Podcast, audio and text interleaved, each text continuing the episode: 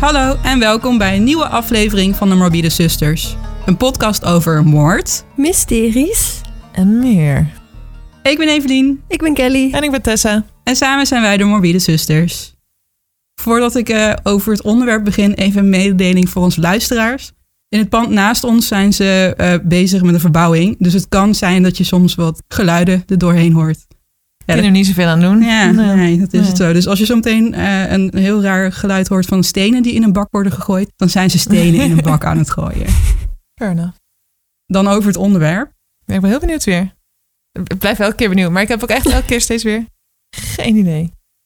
Omdat deze aflevering kort na de dodenherdenking en bevrijdingsdag uitkomt, leek het mij wel gepast om het keer te hebben over een hele beruchte natie. Oh, Ik denk ook wel een van de meest bekende naties op Adolf Hitler zelf na. Want wij gaan het namelijk hebben over Jozef Mengele. Oh. Ook wel bekend als der Todesengel, oftewel de engel des doods. oh, ik vind het wel leuk, want dat is echt zo iemand waarvan je denkt, je hoort hier en daar wat dingen erover. Nou ja, ik weet niet hoe je dat moet zeggen, het klinkt in ieder geval interessant of, nou ja, op een lugubere manier, maar wel indrukwekkend. Nee, nee, dat is ook niet een goede. Ik wou zeggen, Nee, laten we dat klinkt te positief voor wat hij heeft gedaan. Maar je- je- dit wel, het wekt wel je nieuwsgierigheid op, maar ik heb me er nooit eigenlijk in verdiept. Dus. Intrigerend. Intrigerend. Ja, maar klinkt ook nog weer positief of Ja. zo. Ehm, momentje geduld, we halen even een synonieme woordenboek erbij. maar wat jij probeert te zeggen is dat je groot fan bent van zijn werk? Nee, nee. Zegt degene met blond haar. Nee. Geen blauwe Geen ogen. blauwe ogen. Geen Het is een, een pijnlijk dingetje, want ik had een eh, vriendje die dat pas na jaren ontdekte, dat ik geen blauwe ogen En toen ging de relatie uit. Nee, niet eens. Bij het voorbereiden van deze aflevering heb ik uiteraard weer verschillende bronnen geraadpleegd. Mocht je deze graag willen zien of lezen, dan kan je ze vinden op de pagina van deze aflevering op onze website. En eh, ik raad je sowieso aan om op YouTube al die documentaires. Staan heel veel documentaires van eh, de Holocaust survivors op. En het is toch echt best wel indrukwekkend. En ik denk dat het ook wel gewoon belangrijk is om dat regelmatig te bekijken. Oh ja, nog wel weer een waarschuwing. Er worden in deze aflevering gruwelijke experimenten op kinderen besproken. Jozef Mengele werd geboren op 16 maart 1911 in Gunsburg, een Beierse plaats in het toenmalige Duitse keizerrijk. Hij was de oudste zoon van Karl en Walburga Mengele. Jozef was het lievelingetje van zijn moeder, ondanks dat hij twee jongere broers had. Zijn moeder verwende hem daarom enorm. Altijd de jongste, hè? Hoezo kunnen oudsten geen favoriet zijn? Dat kan niet. Dat is een regel. Ja. Zeggen de twee jongsten tegen de oudste in de gezin. Karel was de oprichter en eigenaar van een fabriek die landbouwmachines maakte. Het was een succesvol bedrijf, want de naam Mengele werd destijds in Beieren geassocieerd met succes. Zelfs Adolf Hitler heeft een bezoekje gebracht aan de fabriek in Gunsburg. Dankzij het succes van zijn familie was Mengele vrij om te kiezen welke kant hij op wilde gaan betreft zijn studie. Daarnaast was hij een goede leerling en haalde hij hoge cijfers. Nadat hij in april 1930 de middelbare school had afgerond, besloot hij om geneeskunde te studeren aan de Universiteit van München.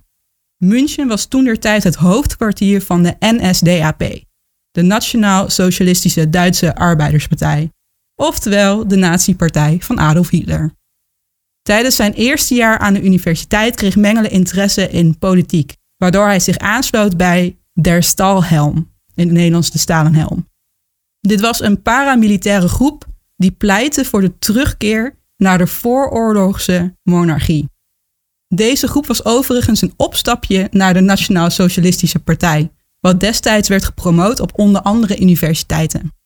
De nazi's pleitten namelijk voor de terugkeer naar Duitse trots en puurheid en daarmee de verwijdering van raciale onzuiverheden. In 1934 ging der Stahlhelm op in de Sturmabteilung, in het Nederlands Stormdivisie. Ook wel de Bruinhemden genoemd. Oh ja. Dit was oorspronkelijk opgericht als de knokploeg van Adolf Hitler en werd later de Schutzstaffel, Nederlands beschermersafdeling, oftewel de SS. Mengele kreeg al snel een fascinatie voor eugenetica, oftewel rasverbetering. Het idee dat de genetische samenstelling van een populatie verbeterd zou kunnen worden door alleen degene met de meest wenselijke eigenschappen voor te laten planten, dat interesseerde Mengele wel. Dit betekende tevens dat degene met de niet gewenste eigenschappen geëlimineerd moesten worden. In 1935 behaalde hij zijn PhD in antropologie aan de Universiteit van München. Zijn proefschrift was getiteld Rassenmor... Niet in Duits trouwens, ik heb, ik vertaling er neergezet. Rassenmorfologisch onderzoek van het voorste deel van de onderkaak bij vier raciale groeperingen. Ik had je dat graag in het Duits willen horen zeggen. Hij wilde door middel van empirisch onderzoek en dus door middel van wetenschap aantonen dat het Duitse volk superieur is, of was. En daarbij dat Duitsers betere mensen zijn in vergelijking met anderen. En dan vanwege hun kaaklijn. Ja, dat had met uh, genen dus te maken. Ja. Volgens mij ook allemaal ondertussen achterhaald of niet. Ja, weet ik eigenlijk niet. Maar dat hele idee dat dat... Dat je dat aan de schedel en zo kon zien. Ja, dus Ja. dat criminelen ook eh, lager voorhoofd hadden en zo. Mengele legde in 1936 zijn artsexamen af en liep voor vier maanden zijn kooschap kindergeneeskunde in Leipzig. In januari 1937 sloot hij zich aan bij het Instituut voor Erfelijke Biologie en Rassenhygiëne in Frankfurt. Ook een letterlijke vertaling. Wat is rassenhygiëne? Dus het opschonen van het Echt? ras, denk ik. Ah, Het puur houden van het, eh, de, de, de rassen. ja, Ja, sowieso het woord ras is onzin, dus Ja. als het om mensen gaat. Hier werd hij de assistent van dokter Ottmar Freiherr von Verschuur, een Duitse geneticus die een bijzondere interesse had in onderzoek naar tweelingen. En von Verschuur, Verschuur Sorry. Ik ben heel blij dat we een keer een aflevering hebben met Duitse namen.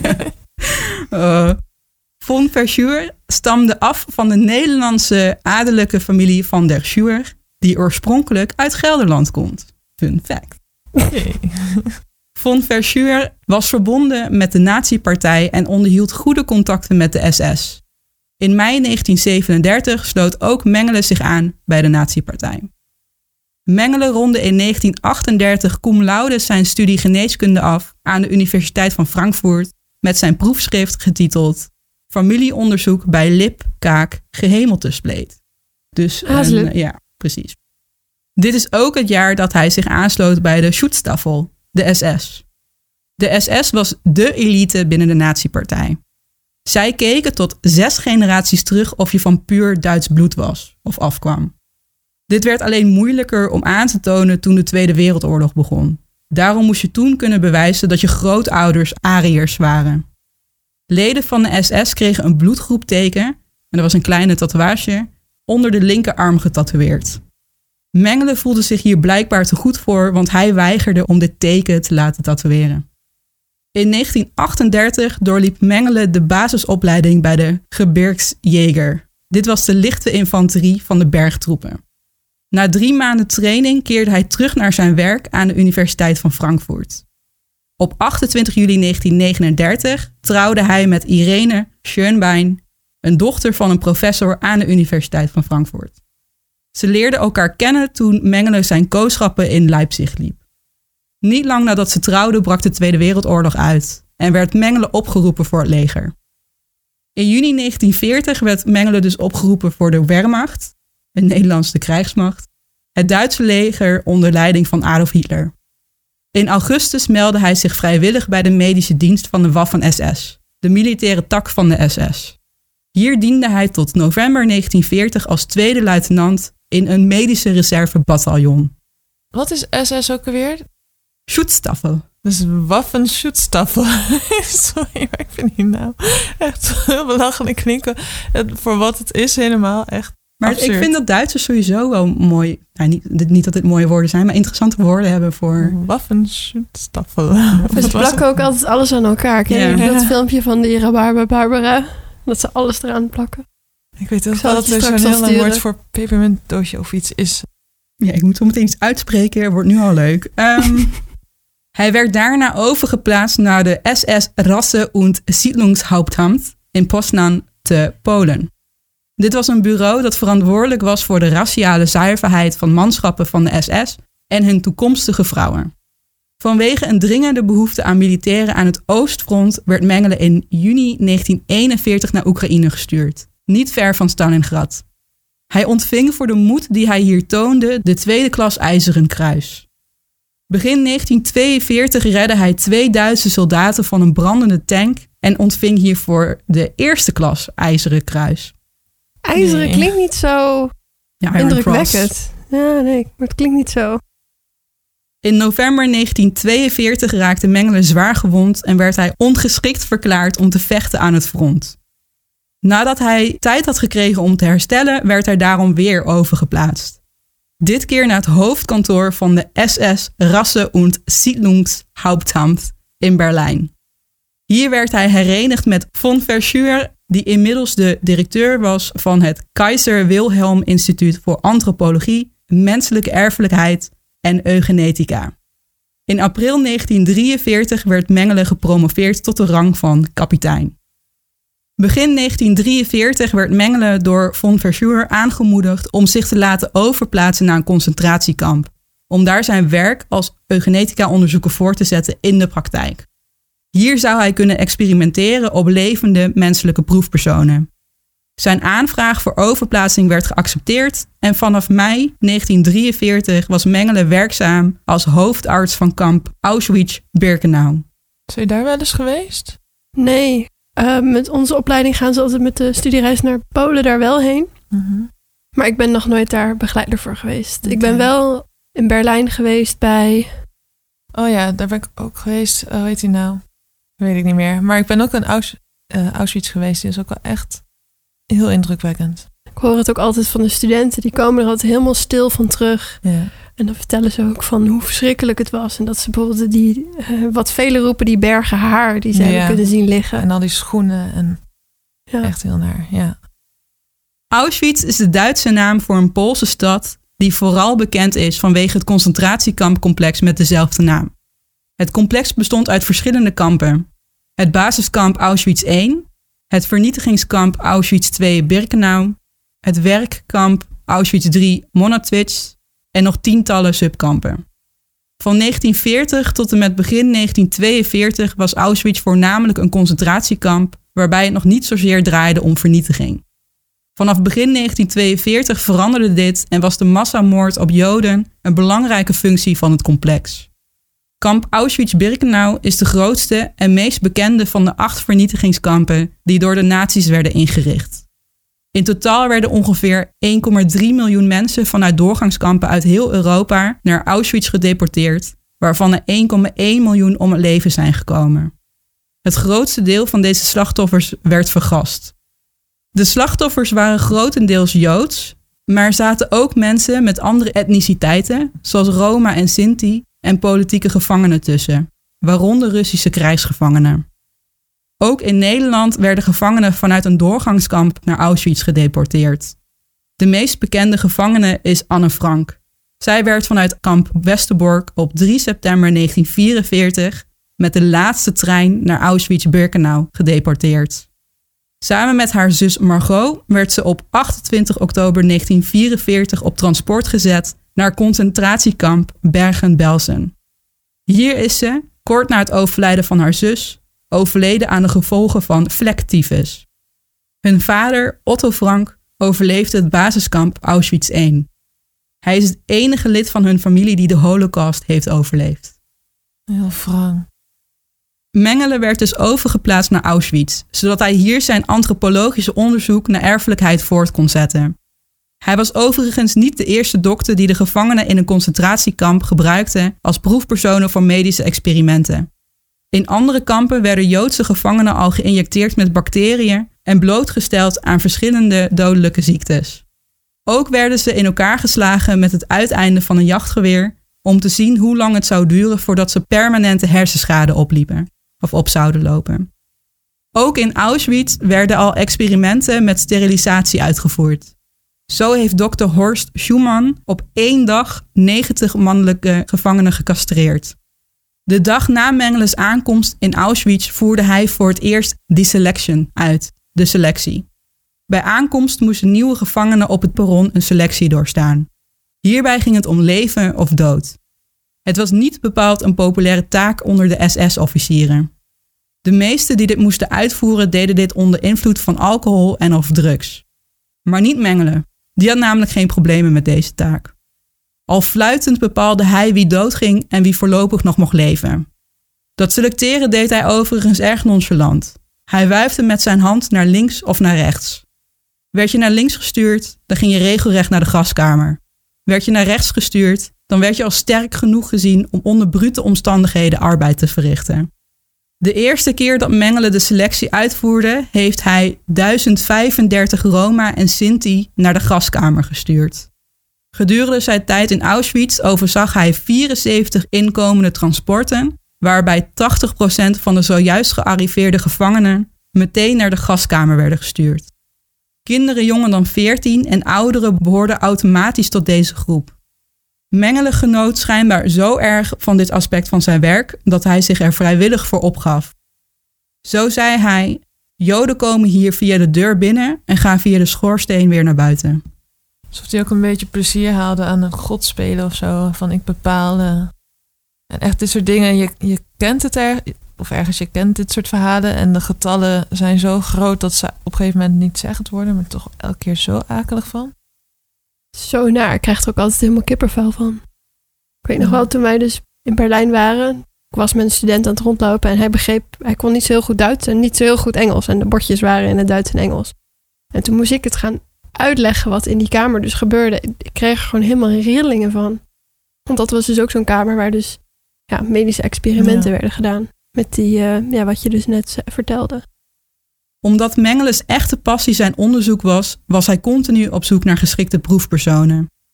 Hij gaf SS-officieren de opdracht om bij de selectie gevangenen met een genetische afwijking apart te zetten.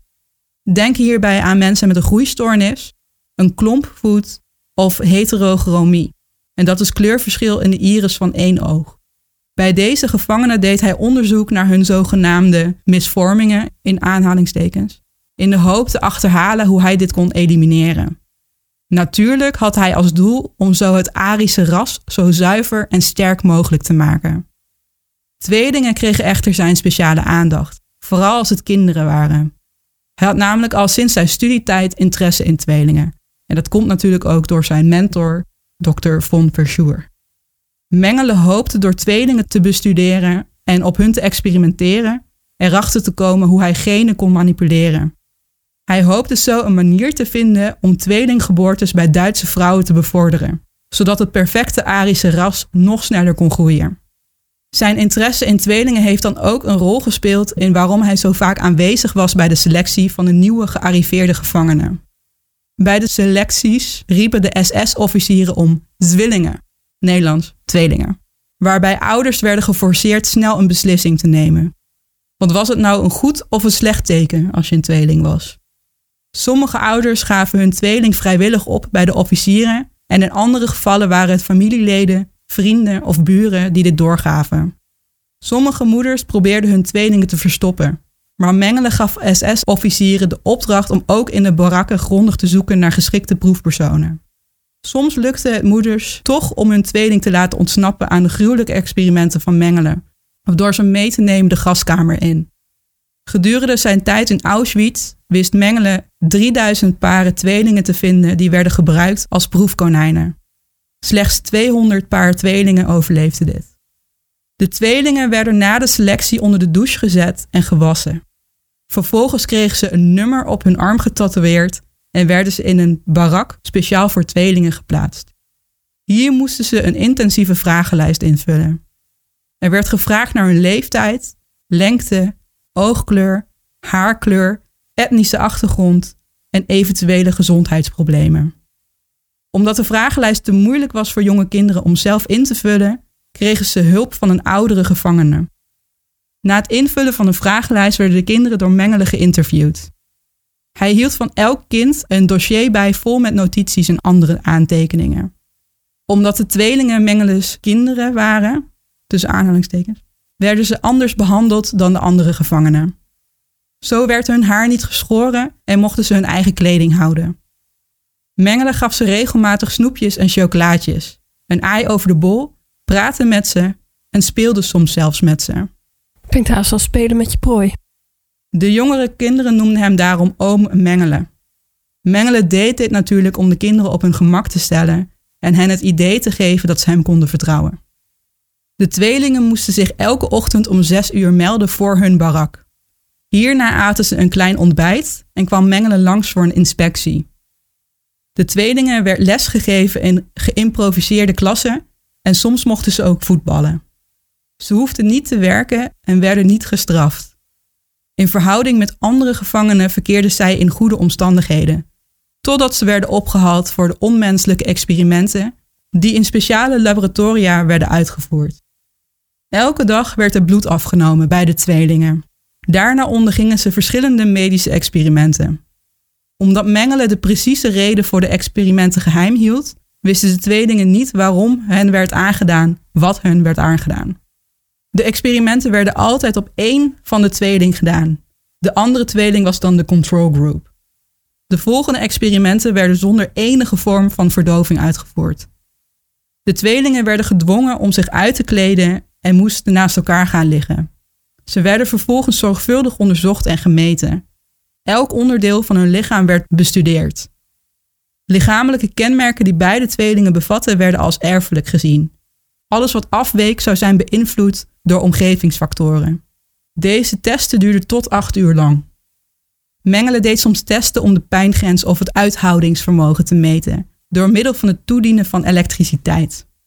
Hij verhoogde telkens het voltage tot de tweeling bewusteloos raakte, in coma raakte of overleed. Er werd regelmatig grote hoeveelheden bloed afgenomen. Door middel van een bloedtransfusie werd het bloed van de ene tweeling in de aders van de andere tweeling geïnjecteerd. Sommige tweelingen met bruine ogen kregen een chemische vloeistof in hun ogen geïnjecteerd met als doel de bruine ogen blauw te maken. Dit veroorzaakte natuurlijk hevige pijn, infecties en tijdelijke of zelfs permanente blindheid. Want natuurlijk werkt dat niet. En deze denk ik het bekendste. Er werden sowieso vaak mysterieuze injecties toegediend die hevige pijn veroorzaakten. De tweelingen wisten zelf niet wat er precies in deze injecties zat. Deze injecties werden in de ruggengraat en wervelkolom gegeven. Uh, Ook werden ze soms opzettelijk geïnjecteerd met ziektes als tyfus en tuberculose. Zodra de zieke tweeling kwam te overlijden, werd de gezonde tweeling ook vermoord. Zo konden de autopsies met elkaar vergeleken worden. Mengele liet wonden vaak opzettelijk geïnfecteerd raken met koud vuur, zodat het weefsel ging afsterven. Sommige tweelingen kregen chloroform of fenol rechtstreeks in hun hart toegediend, waardoor hun bloed ging stollen en ze kwamen te overlijden.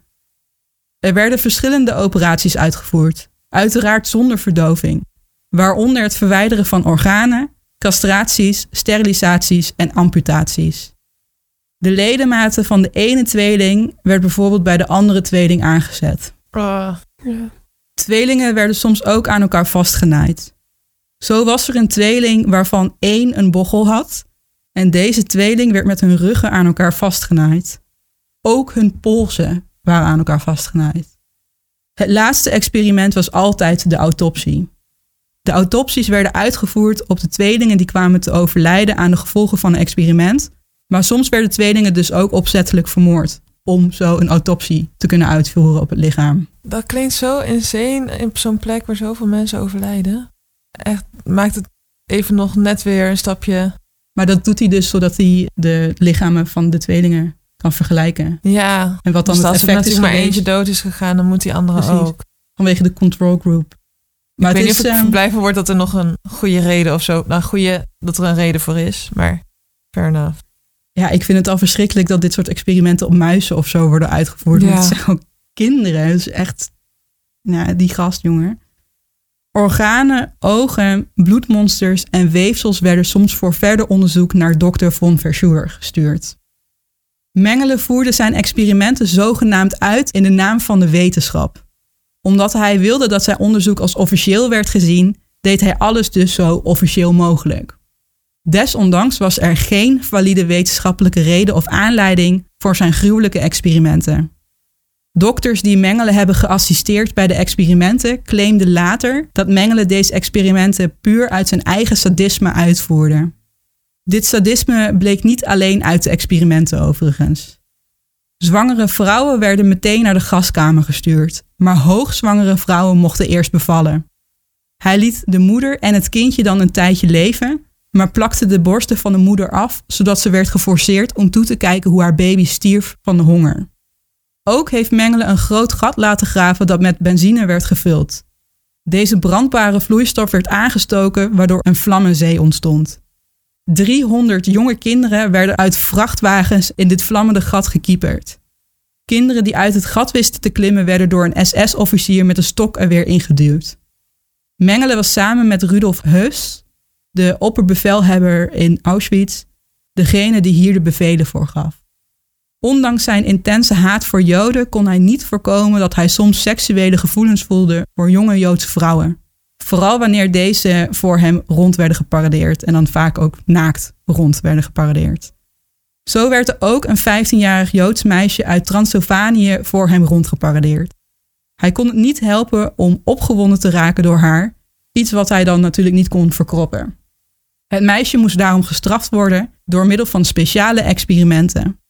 Een uur lang heeft hij haar lichaam zo zwaar toegetakeld dat ze er na afloop compleet misvormd uitzag. Hij liet haar vervolgens achter om te sterven. Hoe lang gaat dit nog door? Bijna een jaar na zijn aankomst in Auschwitz werd Mengele in 1944 gepromoveerd tot hoofdarts van Birkenau.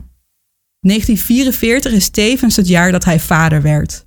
Zijn vrouw Irene beviel op 16 maart 1944 van hun zoon Rolf. Interessant genoeg besloot Mengele om rond dezelfde tijd in het kamp een klein jongetje te adopteren. Het jongetje leek fysiek gezien zelfs op hem. Hij werd gekleed in een wit medisch uniformpje, de kinderversie van het uniform dat Mengele zelf altijd droeg. Mengele en het jongetje liepen hand in hand door het kamp. Het jongetje werd door Mengele verwend met snoepjes en speelgoed. Na een maand was hij alweer op het jongetje uitgekeken en leidde hij het jongetje, nog steeds hand in hand, naar de gaskamer. Mengele was dus een door en door vrede man. En dit kwam hem goed uit, want hoe vreder hij was bij het uitvoeren van zijn taken, hoe meer hij werd gerespecteerd door zijn medenaties. Mengele wilde dan ook zijn aanzien, vooral binnen de hiërarchie van de naties, vergroten. Dit was mede waarom het zo belangrijk voor hem was dat zijn antropologisch onderzoek en experimenten als officieel werd beschouwd. Kampcommandant Rudolf Heus schreef in een rapport eind 1944 dat Mengele, en ik quote, alle taken die hem werden gegeven, vaak onder zeer moeilijke omstandigheden, tot volle tevredenheid van zijn meerdere zijn uitgevoerd. Hij, Mengele, gebruikt zijn vrije tijd vaak om het wetenschappelijke materiaal dat hij tot zijn beschikking heeft te gebruiken om een waardevolle bijdrage te leveren aan de antropologische wetenschap. Mengele zat inmiddels op het hoogtepunt van zijn macht, maar hij voorzag problemen. In de herfst van 1944 waren in de buurt van Auschwitz steeds vaker sirenes van de luchtafweer te horen. Er vielen soms ook bommen. Mengele zag in dat het einde van de oorlog in zicht was en dat de nazi's niet hadden gewonnen. Hij wist dat de Russen het kamp binnenkort zouden overmeesteren. Volgens ooggetuigen werd hij zichtbaar depressief bij deze realisatie en begon hij zwijgend heen en weer te lopen door zijn kantoor. Ondanks dat hij wist dat de nederlaag onvermijdelijk was, ging hij nog zo lang mogelijk door met zijn experimenten. In december 1944 experimenteerde hij nog op 16 kleine vrouwen met een groeistoornis, waarvan slechts vijf het hebben overleefd. Begin januari 1945 werd het crematorium opgeblazen en werden de gevangenen die gezond genoeg waren om te lopen, geforceerd om te marcheren naar nieuwe locaties in Duitsland. Mengele besloot daarop dat hij weg moest, dat hij op de vlucht moest. De laatste persoon die hem in Auschwitz heeft gezien was dokter Martina Pugina, die hem heeft geassisteerd bij zijn experimenten. Ze zag hem op 17 januari 1945 voor het laatst toen hij zonder wat te zeggen haar kantoor binnenliep, papieren pakte, dit in twee dozen deed en ze naar zijn auto liet brengen. Tien dagen later, op 27 januari, arriveerden de Russen. Zij troffen een uitgebrand kamp aan en de SS-officieren waren inmiddels al gevlucht. Er waren nog wel een paar duizend overlevenden, meer dood dan levend, die rondzwierven tussen wat was overgebleven van het kamp. Zo'n 180 kinderen werden bevrijd. Inmiddels was Mengele naar een meer zuidelijk gelegen concentratiekamp gevlucht. Toen de Russen in de buurt van dit kamp kwamen, vluchtte hij naar concentratiekamp Mauthausen in het noorden van Oostenrijk. Toen ook hier de geallieerden naderden, sloeg hij weer op de vlucht. Hij ontdeed zich van zijn nazi-uniform en wist een Wehrmacht-uniform te bemachtigen. Mengele wist dat hij gezocht zou worden door de geallieerden en zijn nazi-uniform zou hem dan verraden. Op 2 mei 1945 meldde hij zich bij een oorlogsziekenhuis. Maar ook dit werd al snel overmeesterd door de Russen en alle Duitsers werden gevangen genomen. Doordat hij een Wehrmacht-uniform aanhad, werd hij niet herkend als een SS-officier. Hierdoor werd hij samen met de andere gevangenen overgedragen aan de Amerikaanse troepen en daarna vrijgelaten. Niet veel later werd hij weer opgepakt door Amerikaanse troepen. Hij is toen zelfs onder zijn eigen naam geregistreerd. Wat Mengele toen nog niet wist, is dat zijn naam op de lijst van gezochte naties stond. Maar er stonden honderden namen op deze lijst. En de naam Mengele was toen nog niet zo heel erg bekend. Zijn besluit om niet een bloedgroepteken te laten tatoeëren toen hij zich bij de SS aansloot, heeft zijn leven gered. De Amerikaanse troepen dwongen de Duitse gevangenen om hun hemden uit te trekken en hun armen omhoog te houden, zodat het bloedgroepteken zichtbaar zou zijn. Degenen met deze tatoeage werden uiteraard apart gezet. Degenen zonder tatoeage die een geloofwaardig verhaal hadden, werden vrijgelaten. Drie keer raden in welke groep Jozef Mengele zat. Mengele werd dus niet geïdentificeerd en verliet in juli 1945 het Amerikaanse kamp onder zijn eigen naam. Achteraf gezien is Ja. het zo insane. Maar je moet bedoel, je je kan het ze voorstellen, niet kwalijk nemen. maar het is maar, zo chaos. Ja. En Ja. Bij toeval wist hij kopieën van de identiteitspapieren van een dokter die hij in gevangenschap had ontmoet te bemachtigen. Frits Oelman. Hij paste de papieren wat aan en werd Frits Hoelman. Wat een creatieve gast, hè? Ja. Tijdens het proces van Nuremberg, dat in november 1945 begon, werd Mengeles naam meerdere keren genoemd. In Duitsland stonden tientallen Jozef Mengeles geregistreerd. En het was natuurlijk ook gewoon mogelijk dat hij was omgekomen tijdens de chaotische tocht terug van het Duitse leger terug naar Duitsland. Dit is dan ook precies wat Mengeles familie de rechercheurs vertelde die naar hem op zoek waren. Irene, Mengeles vrouw, deed alsof ze een weduwe was en stelde zich op als een weduwevrouw. En er schijnt ook een begrafenis te zijn geweest voor Jozef Mengele. Maar zij wisten, hadden wel contact. De hele familie van Mengele was overigens pro-nazi. Dus het is totaal niet vreemd dat ze hem hielpen. En, Hmm. ja. Voor zijn eigen veiligheid en die van zijn familie werd er een schuilplaats voor hem gevonden bij boeren in het Beierse Rosenheim. Jozef Mengele bestond nu officieel niet meer en hij was nu Frits Hoelman, een landarbeider die aardappelen plantte en oogste. Zijn vrouw Irene kwam hem elke twee weken opzoeken met de trein en gingen ze samen wandelen. Mengele bracht hier drie jaar in anonimiteit door, totdat hij weer bang werd om ontdekt te worden. Nazi-dokters met wie hij samen heeft gewerkt, werden drieënhalf jaar na het einde van de oorlog ter dood veroordeeld en geëxecuteerd voor dezelfde dingen als die hij had gedaan. Hij besloot dat Rosenheim niet langer meer veilig was en sloeg weer op de vlucht. Dit was een verstandige keuze, want ondertussen kwamen zijn gruwelijke daden eindelijk boven water en werden ze onthuld aan de rest van de wereld. Hierdoor werd hij de meest gezochte nazi door naoorlogse nazi-jagers. Mengele besloot daarop dat Europa in zijn geheel niet meer veilig was. Al lopend over de Alpen maakte hij de oversteek naar Italië, waar hij in april 1949 aankwam.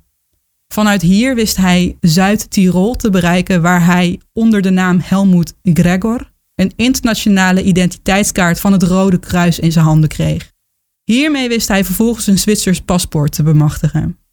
Mengele reisde vervolgens naar Genua en vanuit daar zette hij koers naar Buenos Aires, Argentinië. Na zes weken kwam hij aan in Buenos Aires. Hier voelde hij zich eindelijk veilig. Hij werd dan ook verwelkomd door de toenmalige Argentijnse president Juan Perón. Perón was schijnbaar een aanhanger van Adolf Hitler en bood daarom bescherming aan vluchtende nazi's. In Buenos Aires maakte Mengele al snel contact met de lokale nazi-gemeenschap, waar hij een zeer gerespecteerd lid van werd. Hij bouwde een comfortabel leven op en vond werk als timmerman, iets waar hij goed in bleek te zijn. Hij was ondertussen nog steeds constant in contact met zijn familie. Met hulp van zijn familie kon hij investeren in een timmerbedrijf. In 1952 kende de rechtbank in Düsseldorf Mengeles vrouw Irene een echtscheiding toe. Hij stemde in met de echtscheiding via zijn advocaat. Mengeles broer Karl was in 1949 overleden en liet zijn vrouw Martha en een zoon achter. Martha had aandelen in het familiebedrijf en Mengeles vader was bang dat zijn schoondochter zou hertrouwen met iemand die niet geschikt was. We weten allemaal wat dat betekent. Martha moest daarom trouwen met Jozef Mengele. Ze moesten elkaar alleen nog wel ontmoeten. Iets waarvoor Mengele weer naar Europa moest reizen om daar zijn echte identiteit te vernieuwen. Begin 1956 liep hij daarom bij de West-Duitse ambassade naar binnen. Hij gaf aan dat hij Jozef Mengele was en graag een paspoort wilde hebben in zijn echte naam. Er was niemand die vraagtekens zette bij het feit dat hij in 1949 onder een valse naam het land binnen was gekomen. Ze geven hem zonder problemen een kopie van zijn geboorteakte waarmee hij een verblijfsvergunning aanvraagt in Argentinië. Met deze verblijfsvergunning kon hij vervolgens een Argentijns paspoort in zijn echte naam, zijn eigen naam aanvragen. Wauw. Zo frustrerend. Een maand later keerde hij terug naar Europa onder zijn eigen naam. Hij ging eerst naar een skioord in Engelberg, Zwitserland, waar hij zijn zoon Rolf voor het eerst sinds jaren weer zag. Hij werd aan Rolf voorgesteld als oom Frits. Martha en haar zoon Karel, gewoon de der- derde Karel in dit, eh, deze familie, Originele naam, namen. ja. waren hier ook aanwezig. Het, wa- het waren natuurlijk ook socialisten. Zou dat ermee te... Nee, het is waarschijnlijk gewoon familienaam. Vervolgens ging hij samen met Martha naar Duitsland, waar hij schijnbaar oud-collega's van het Keizer Wilhelm Instituut heeft opgezocht.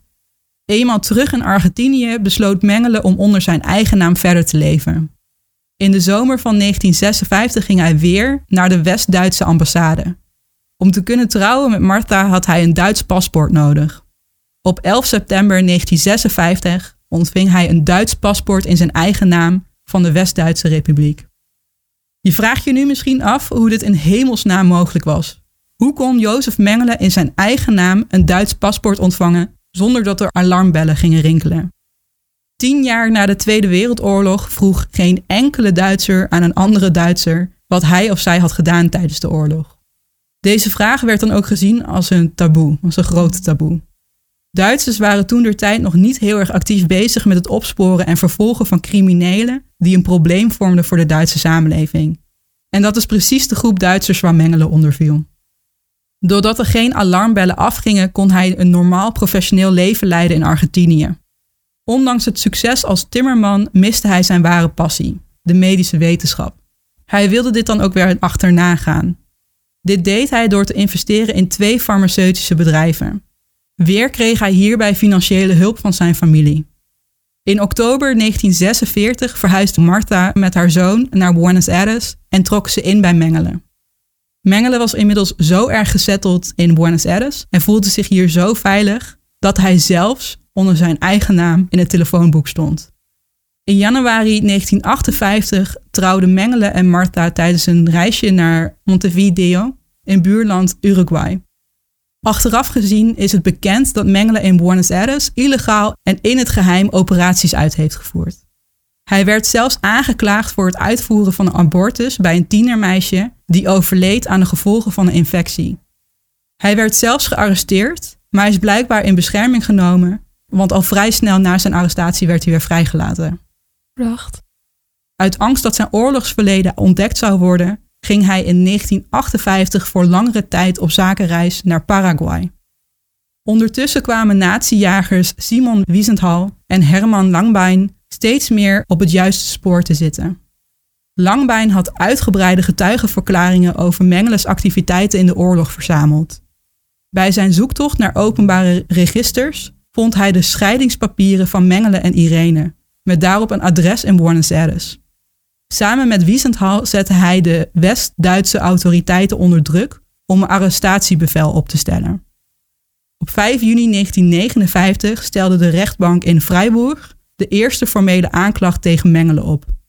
De politie ging daarom naar Gunzburg, waar de familie van Mengele nog steeds woonde. Via hen kwam het nieuws over het arrestatiebevel uiteraard weer bij Mengele zelf terecht. Argentinië wees in eerste instantie het uitleveringsverzoek van Duitsland af. Toen het eindelijk werd geaccepteerd, woonde Mengele al in Paraguay. Hier was de dictator Alfredo Stroessner, die van Duitse afkomst was, aan de macht. In november 1959 gaf hij Mengele de Paraguaanse nationaliteit. Hierbij hoorde natuurlijk ook een nieuwe naam. Doe eens een gok. Hans, nog wat. Wat is een Duitse achternaam? Hans Borst. Nee. José Mengele. José. Oh jemig. Er mag wel zo gewoon zijn eigen achternaam houden. Ja. Je zou denken, je kunt beter je achternaam veranderen. Ondertussen had de Israëlische geheime dienst, de Mossad, een zeer vooraanstaande natie in Buenos Aires opgespoord. Adolf Eichmann was de architect van Die Endlosung, de definitieve oplossing. Eichmann bezocht regelmatig het restaurant ABC Café in Buenos Aires. Is dit de Eigenman? Yep. Dit restaurant werd vaak bezocht door de leden van de lokale natiegemeenschap. Ook Mengele was hier regelmatig te vinden toen hij nog in Buenos Aires woonde. Dus je kan er wel van uitgaan dat Mengele contact heeft gehad met Eichmann. Op 11 mei 1960 werd Eichmann voor zijn huis opgepakt. De Mossad hoopte toen ook Mengele op te pakken, maar ja, die was er al lang weer vandoor. Voormalig piloot Hans-Ulrich Rudel bracht Mengele in contact met nazi-aanhanger Wolfgang Gerhardt. Gerhardt hielp Mengele te smokkelen naar Brazilië. Hier werd hij ondergebracht bij de Hongaarse expats Geza en Gitta Stammer. Uiteraard weer onder een nieuwe identiteit. Peter Hochbechler. Kijk, nu wel een andere achternaam. Hij ging nu door leven als een Zwitserse immigrant die hoopte te settelen in Brazilië. Dankzij de financiële steun van Mengele konden Geza en Gitta Stammer een boerderij kopen, waarvan Mengele dan de manager werd, boerderijmanager. In 1962 kochten de Stammers, weer dankzij financiële steun van Mengele, een grotere boerderij 150 kilometer boven Sao Paulo. Hier ontdekte het stel Mengele's ware identiteit nadat Gita een oude foto van hem in een krant had gezien. Mengele haalde het echtpaar Stammers over om hem niet aan te geven bij de autoriteiten. Hij dreigde ermee dat zij er dan van zouden worden beschuldigd hem te hebben beschermd door hem onder te brengen in hun huis. Ondertussen had de Duitse politie het arrestatiebevel aangepast, zodat het ook voor Brazilië geldig was. Ze hadden namelijk inmiddels te horen gekregen dat Mengele hierheen was gevlucht. Ook had ondertussen Mossad-agent Zvi Aharoni, die betrokken was bij het oppakken van Eichmann, de opdracht gekregen een speciaal team samen te stellen die Mengele moest opsporen en naar Israël moest brengen, zodat Mengele daar berecht kon worden. Aharoni's team deed hiervoor onderzoek in Paraguay, maar helaas leverde dit niks op. Ze vonden er geen aanwijzingen over waar Mengele zich op dat moment zou kunnen bevinden. Het lukte daarnaast ook niet om de briefpost tussen Mengele en Marta, die inmiddels naar Italië was verhuisd, te onderscheppen. Het speciale Mossad-team wist wel Gerhard te volgen naar een afgelegen gebied in de buurt van Sao Paulo. Hier wisten ze een man van Europese afkomst te identificeren, waarvan ze dachten dat het nog wel eens Mengele zou kunnen zijn. En achteraf gezien was dat ook Mengele.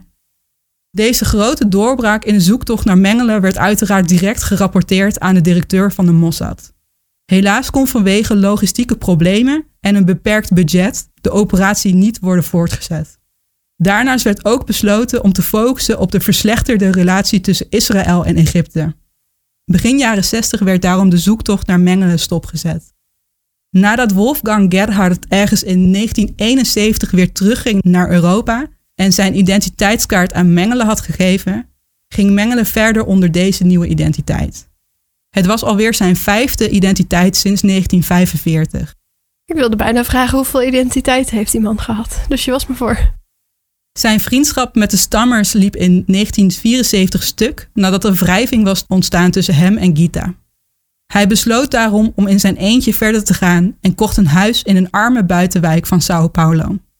Hij was ontzettend bang dat zijn ware identiteit elk moment ontdekt zou worden en hierdoor was hij enorm paranoïde. Alleen zijn bood wat dat betreft wat veiligheid, maar hij snakte daardoor wel naar vriendschap. Gerhard bracht Mengele daarom in contact met Wolfram en Lieselotte Bossert en hun twee kinderen Andreas en Sabine. Het gezin woonde zo'n 30 kilometer van Mengele vandaan, niet al te ver dus. In een korte tijd groeide Mengele uit tot een belangrijke familievriend en bouwde hij een hechte band op met het gezin. Ergens hoopte ik toen je zei, hij snakte naar vriendschap, dat je dan verder zou gaan met, maar deze kreeg hij niet, want niemand vond hem leuk. maar toch een beetje jammer. Hela. Ja. Wolfram en Lieselotte waren overigens op de hoogte van Mengeles ware identiteit, en wisten dus precies wie ze in huis Hmm. hadden. Desondanks hadden ze hier blijkbaar geen problemen mee en gingen ze dus veel met Mengele om. Sinds 1972 ging Mengeles gezondheid achteruit en in 1976 had hij een beroerte. Zijn familie in Duitsland begon zich daardoor steeds meer zorgen te maken om hem. Zijn zoon Rolf had hem sinds de skivakantie in 1956 niet meer gezien en besloot in 1977 om zijn vader op te zoeken in zijn huis in Brazilië. Dus in Mengeles huis in Brazilië. Uiteraard kwamen Mengeles oorlogsdaden ter sprake en meteen begon Mengele zijn aandeel te ontkennen. Hij beweerde dat hij nooit iemand persoonlijk wat had aangedaan en slechts zijn plichten als SS-officier had vervuld. Dus tegen zijn zoon. En die Oscar goes to... Hij was dus nog steeds dezelfde natie die geen berouw toonde. Desondanks besluit Rolf om zijn vader niet aan te geven bij de autoriteiten. Vermoedelijk om zijn moeder te sparen, omdat zij dan hoogstwaarschijnlijk ook opgepakt zou worden. Zij had tenslotte Mengele jaren geleden geholpen met onderduiken. Op 7 februari 1979 kreeg Mengele een hartaanval terwijl hij aan het zwemmen was. Hij was toen bij Wolfram en Lieselotte Bossert en hun kinderen op bezoek in een kustplaats. Wolfram en Lieselotte besloten te blijven zwijgen over Mengeles ware identiteit. Hij werd daardoor onder de naam Wolfgang Gerhard begraven in Sao Paulo. Mengele is 67 jaar oud geworden. Zijn dood is jarenlang geheim gebleven, tot de Duitse autoriteiten in 1985 een brief van Wolfram had gevonden bij de inval van het huis van een goede vriend van Mengele. In deze brief lichtte Wolfram deze goede vriend in over Mengeles dood. De Duitse autoriteiten namen contact op met de politie in Sao Paulo, die op hun beurt weer contact opnamen met Wolfram en Lieselotte. Bij een ondervraging door de politie onthulden ze waar precies eh, Mengele begraven lag. Op 6 juni 1985 werd het graf geruimd en de overblijfselen van Mengeles lichaam opgegraven. Er werd uitgebreid forensisch onderzoek gedaan naar of de botten die waren gevonden wel echt van Jozef Mengele waren of niet. Op 10 juni legde Rolf Mengele een verklaring af waarin hij bevestigde dat het om het lichaam van zijn vader ging. Hij verklaarde ook dat het nieuws dat zijn vader dood was bewust geheim is gehouden om de mensen die Mengele hadden opgevangen te beschermen. En dat zijn dan niet alleen dat laatste gezin, maar ook de stammers daarvoor. In 1992 werd door middel van DNA-onderzoek bevestigd dat het er zonder twijfel om Jozef Mengeles overblijfselen ging. Desondanks weigerde zijn familie om hem te repatriëren naar Duitsland, ondanks dat de Braziliaanse overheid hierop aandrong. Het skelet werd daarom opgeslagen in het Sao Paulo Instituut voor Forensische Geneeskunde. Hier wordt het, volgens mij tot op de dag van vandaag, gebruikt als lesmateriaal tijdens forensische geneeskundelessen aan de medische school van de Universiteit van Sao Paulo. Omdat dit vooral zo'n ontzettend onbevredigend einde heeft, doordat Mengele nooit is berecht voor zijn daden, wil ik afsluiten met een soort van na na na na na na. Mengele hechtte namelijk ontzettend veel waarde aan zijn kwalificaties als arts en wetenschappelijke onderzoeker. Hij voerde zijn gruwelijke experimenten zogenaamd uit in de naam van de antropologische wetenschap. Hij wilde dan ook erkend worden als een echte onderzoeker, dus een echte wetenschappelijke onderzoeker. Vandaar dat hij alles toen dus zo officieel mogelijk deed. Ik kon dit niet helemaal bevestigen. Bij een paar bronnen had ik dit gelezen. Het schijnt dat in de jaren 60 zowel zijn PhD in antropologie als zijn diploma in geneeskunde is ingetrokken door de Universiteit van München en de Universiteit van Frankfurt. Fijn. Ja, echt de ouderwetse lekker voor hem. Ja. En Het is iets. Ja, het is niet genoeg, maar het is in ieder geval iets. Maar voor dit soort dingen is, is Nee. niks genoeg. Nee. Niks. Nog even over dat laatste. Ik had Mhm. wel een krantartikel gevonden uit die tijd met dat ze van plan waren om dat te doen. Maar ik kon nergens de bevestiging vinden dat het is gedaan. Oké. Dus laten we er gewoon van uitgaan dat het wel is gedaan. Volgens zijn eigen gemoedstoestand, eh, gemoedsrust. Wist jij dit allemaal, eh, Tessa? Nou, sowieso heel weinig over echt zijn leven. Natuurlijk een beetje over die experimenten. Aan het begin dacht ik, oh wel interessant om er meer over te weten. Aan de andere kant weet ik niet of ik nu blij ben dat ik meer weet. Maar het is wel goed om ook deze kanten van het leven die zo ontzettend naar en duister zijn, wel te weten dat die er ook gewoon zijn of zo.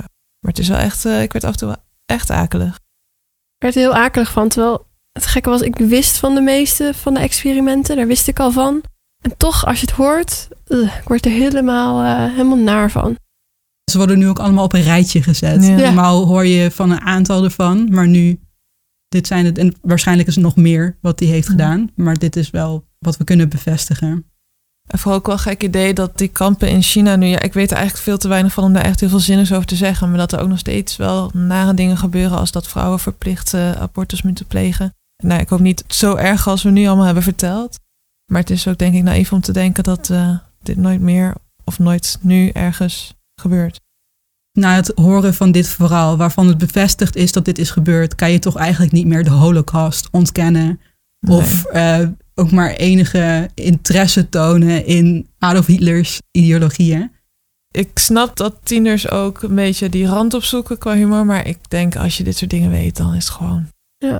Eh, als ik het me goed herinner, hebben de Russen die toen Auschwitz hebben bevrijd, ook daarom foto's gemaakt. Om, om van ja, dit gaan mensen anders niet geloven wat je hier aantreft.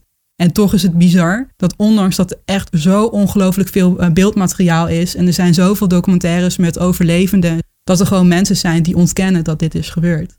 Ja, ik kan er met mijn hoofd niet bij. ook het hele idee daarachter, dat het gewoon puur is om je ras zuiver te krijgen. Het is sowieso allemaal echt al verschrikkelijk erg, maar het maakt ergens nog erg dat het zo'n volslagen onzinnige reden is die gewoon niet klopt. Het kan niet eens.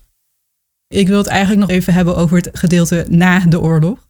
Want dat is het meest frustrerende gedeelte Dat hij zo steeds eh, wegkomt. van dit eh, verhaal. Ja.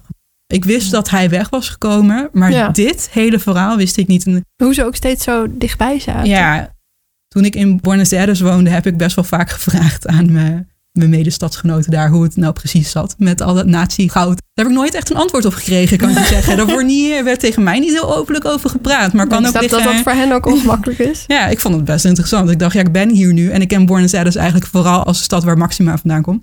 Waar je ook mee wordt doodgegooid als je daar bent trouwens.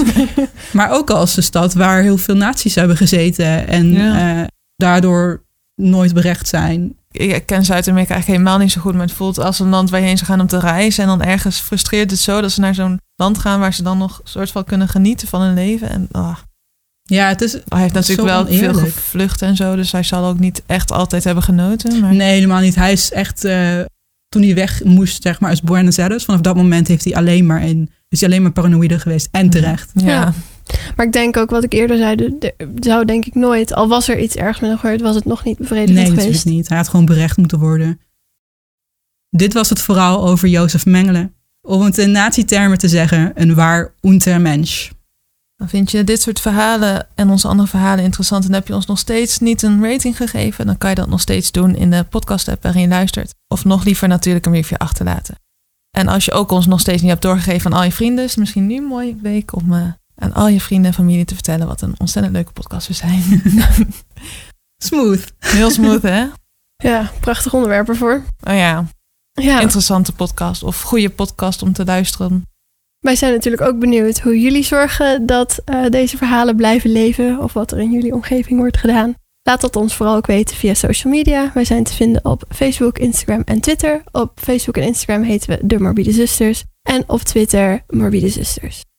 Zijn er onderwerpen die je graag terug hoort komen in onze podcast? Laat dit dan ons weten. Dat kan via social media of via onze website www.demorbiderzusters.nl.